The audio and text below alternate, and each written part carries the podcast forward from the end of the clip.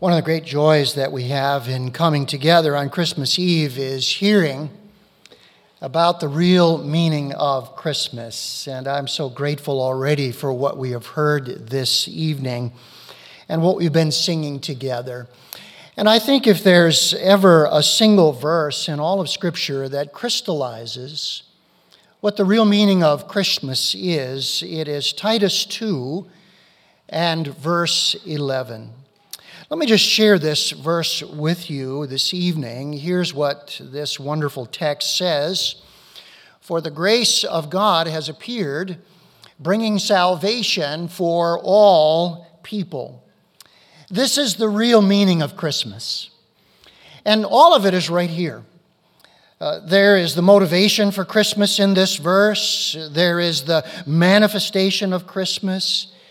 And then the verse closes with the meaning of Christmas. And so, for a few minutes together, let's just uh, break down what Christmas is truly all about and what we are celebrating this evening. First of all, the motivation for Christmas, according to this verse, was the grace of God.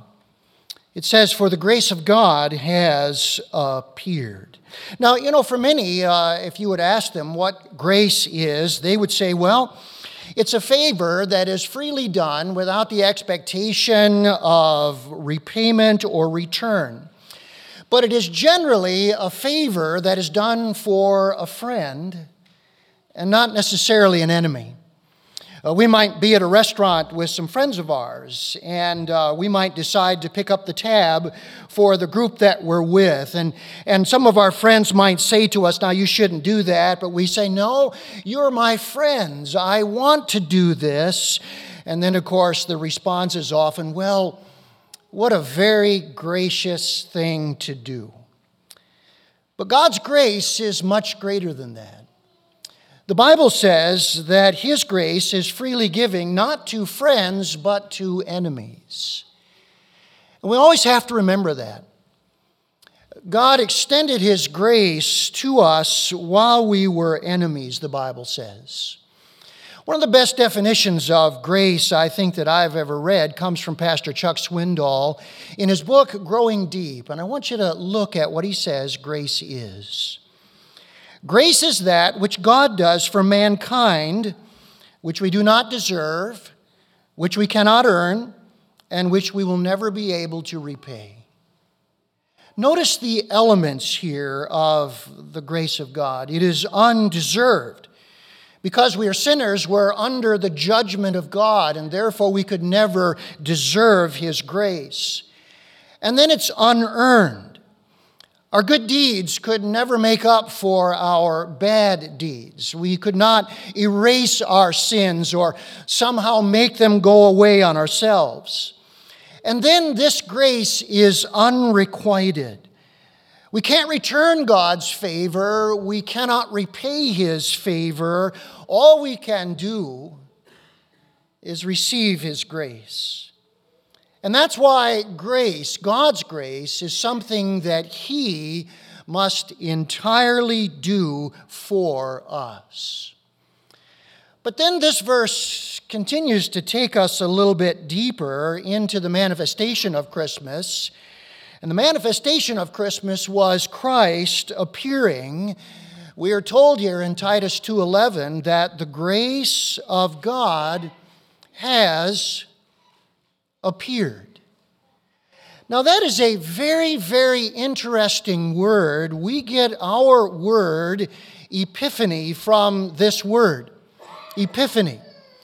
And we all know that Epiphany is uh, celebrated on January 6th, which is the last of the 12 days of Christmas. And we celebrate Epiphany on that day because it was the first appearance of Christ to Gentiles represented by the wise men. Epiphany is a very, very vivid word.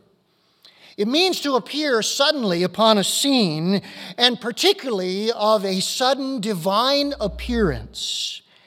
And the word also referred to the dawning of light upon darkness. As I think about that, it's a perfect description of what happened with the wise men. The star appeared suddenly. They were in darkness as to what exactly it meant. When they connected it finally to the Old Testament prophecies and followed it all the way to Bethlehem, it led them to Jesus Christ, who is God manifest in the flesh the light of the world. Jesus is God's epiphany. It's interesting that two verses later in the same chapter in Titus 2, the word epiphany is used a second time, and let me share with you what it says. Waiting for our blessed hope the appearing, the epiphany of the glory of our great God and Savior Jesus Christ, Titus 2:13. Now what that tells us then is if this verse is talking about Jesus' second coming, then verse 11 is clearly talking about Jesus' first coming, his first advent.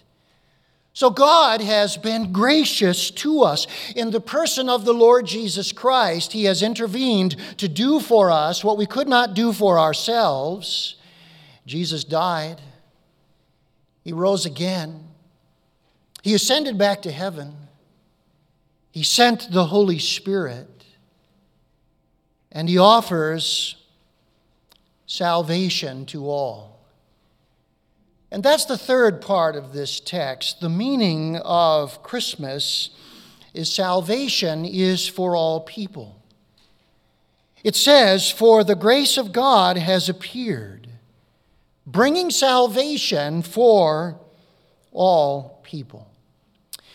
You might remember that the aged man Simeon was in the temple and he was waiting for years for the revealing of the Messiah. And when Jesus was eight days old and his parents brought him into the temple to be dedicated to the Lord, the Bible says that Simeon took up the infant in his hands. And this is what he said. He said, My eyes have seen your salvation. Luke 2:30. Now, Simeon was Jewish, wasn't he? In fact, everyone in this scene here that we're looking at was Jewish. Joseph was Jewish. Mary was Jewish. Simeon was Jewish. And Jesus was Jewish. But it's interesting, just a chapter later, in the ministry of John the Baptist, the book of Luke broadens this out in Luke 3 6 and says this And all flesh shall see the salvation of God. Now, this doesn't mean that everyone is going to be saved. What it does mean, with the coming of Jesus, all types of people can be saved. Simeon was Jewish. The wise men were Gentiles. Mary was a female. Joseph was male. The wise men were rich. The shepherds were poor. Simeon was old. Mary was very young, just a teenager. Saul of Tarsus was religious. The thief on the cross was irreligious. You see, Jesus is a Savior for all types of people who will come to Him. He saves from sin, death, hell, and eternal judgment all who will come. The wise men, they came. Jesus saves all who will confess Him. Simeon confessed Him. Jesus saves all who will trust him as Savior and Lord. And Mary trusted him as Savior and Lord. She said, My soul rejoices in God, my Savior. And so tonight, how about us? Won't we come to him? Won't we confess him? Won't we trust him as Savior and Lord? For the grace of God has appeared, bringing salvation for all people. That's the real meaning of Christmas. Would you bow your heads and close your eyes with me for just a moment? As we are focusing upon our Savior and all that He means to us, have you taken those steps the Bible describes?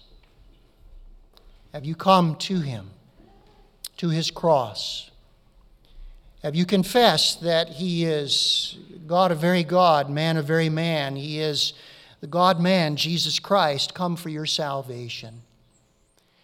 And have you, by an act of repentance and faith, trusted Him as Lord and Savior? He came for you.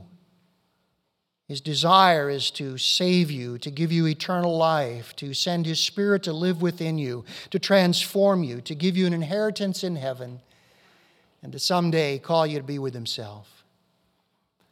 Tonight, if you are not sure that you know Him, turn to Him now and call upon Him. He has said, He who cometh to me, I will in no wise cast out.